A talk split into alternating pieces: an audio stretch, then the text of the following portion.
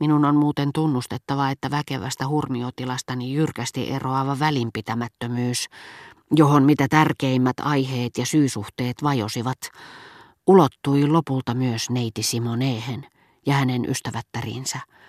Pääsy heidän tuttavuuteensa tuntui minusta nyt helpolta, mutta yhdentekevältä, sillä yksinomaan kuluvan hetken tunnelmilla, uskomattomassa mahtavuudessaan, ja ilolla, jota tuottivat sen vähäisimmätkin variaatiot, sen pelkkä jatkuvuus oli minulle merkitystä. Kaikki muu, vanhemmat, työ, harrastukset, Balbekin nuoret tytöt, painoi vaassa vähemmän kuin vaahtopisara myrskytuulen riepoteltavana. Oli olemassa ainoastaan tämän sisäisen mahdin puitteissa. Humalatila voi muutamaksi tunniksi toteuttaa subjektiivisen idealismin, puhtaan fenomenalismin. Kaikki on näennäistä ja olemassa vain suhteessa omaan subliimiin minäämme. Tämä ei tosin merkitse sitä, ettei todellinen rakkaus, jos sellaista tunnemme, voi pysyä elossa sen kaltaisessa tilassa, mutta me vaistoamme kyllä. Ikään kuin olisimme uudessa ympäristössä, että tuntemattomat paineet ovat muuttaneet tämän tunteen mittasuhteet, ettemme voi suhtautua siihen kuten tavallisesti.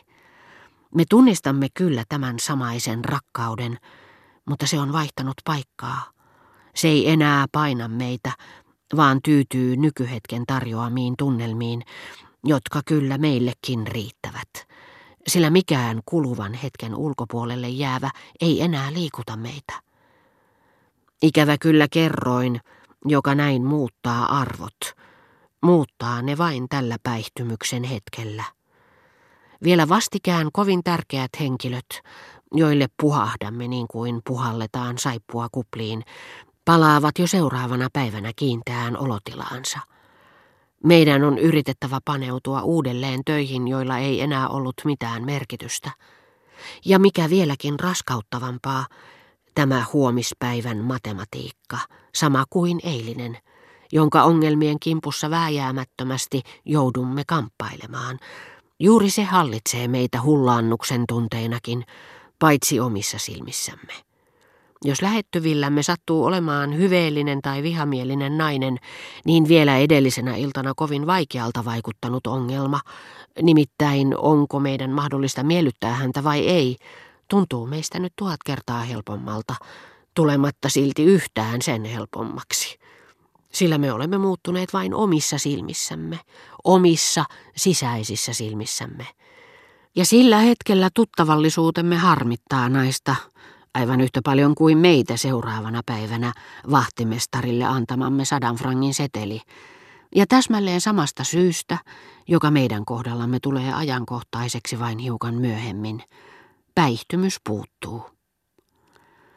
En tuntenut yhtäkään Rivbellessä näkemistäni naisista, jotka, koska he kuuluivat humalatilaani niin kuin heijastukset kuuluvat peiliin, vaikuttivat minusta sata kertaa haluttavammilta kuin yhä eteerisemmäksi muuttuva neiti Simone.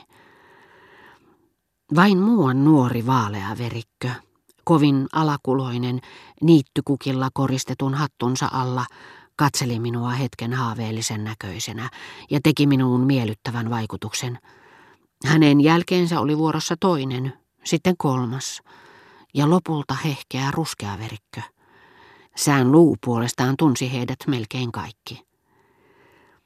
Ennen tutustumistaan nykyiseen rakastajattareensa hän oli tosiaankin niin paljon liikkunut hummailijoiden suppeassa piirissä, että niiden naisten joukossa, jotka noina iltoina aterioivat Rivbellen ravintolassa, ja joista monet olivat siellä sattumalta tultuaan merenrannalle, kuka rakastajansa tapaamaan, kuka taas sellaista tavoittamaan, tuskin oli sellaisia tuntemattomia, joiden kanssa hän ei ollut, hän itse tai joku hänen ystävistään, viettänyt vähintään yhtä yötä.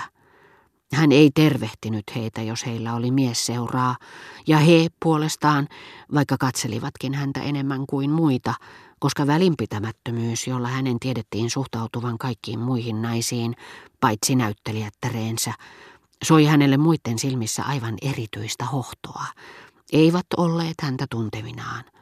Ja muuan heistä supisi, Sään luu siellä istuu. On kuulemma vieläkin rakastunut siihen naikkoseensa ja oikein tosissaan.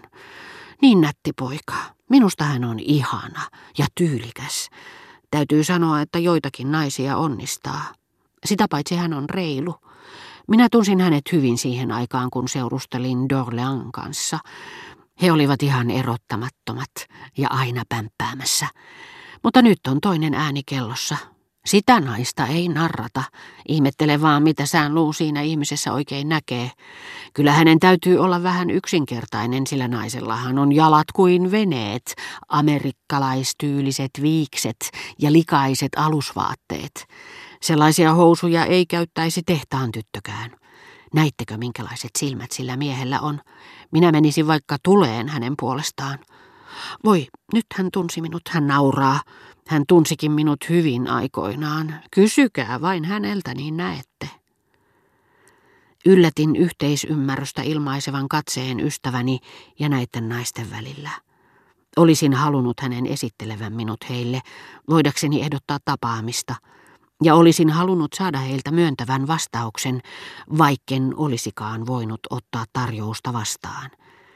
Sillä muutoin heidän kasvonsa olisivat muistoissani jääneet vaille sitä osaansa, ikään kuin sen olisi kätkenyt huntu, joka vaihtelee naisesta toiseen, jota emme voi kuvitella kenessäkään, ellemme ole sitä hänessä nähneet, joka tulee näkyviin ainoastaan meihin henkilökohtaisesti kohdistuvassa katseessa, vastaa myöntävästi toiveisiimme ja lupaa täyttää ne. Ja siitä huolimatta, epätäydellisinäkin, heidän kasvonsa merkitsivät minulle enemmän kuin hyveellisiksi tietämieni naisten kasvot, eivätkä niin kuin viimeksi mainitut näyttäneet minusta latteilta, yksikerroksisilta, yhdestä puusta veistetyiltä ja aineettomilta. Eivät ne tietenkään minulle näyttäytyneet sellaisina kuin ne luultavasti näki sään luu, joka muisti kuviensa avulla hänen silmissään läpinäkyvän välinpitämättömyyden verhoamien liikkumattomien piirteiden alla, ilmeitten, jotka eivät olleet häntä tuntevinaan, tai latteassa tervehdyksessä, joka olisi voinut kohdistua keneen tahansa, kuvitteli, näki valtoimien hiusten välistä autuaalisen suun ja puoliavoimet silmät, kokonaisen mykän taulun, samankaltaisen kuin ne, jotka taidemaalarit, johtaakseen harhaan valtaosan näyttelyssä kävijöistä, peittävät säädyllisillä maalauksilla.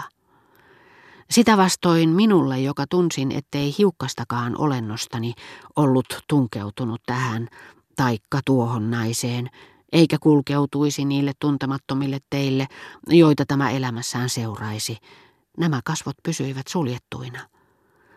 Mutta muuta ei tarvittu kuin että tiesin niiden saattavan avautua, kun ne jo kohosivat arvoon, jota en niille olisi antanut, mikäli ne olisivat olleet vain kauniita miniatyyrimaalauksia, eivätkä tunteellisia muistoja kätkeviä medaljonkeja.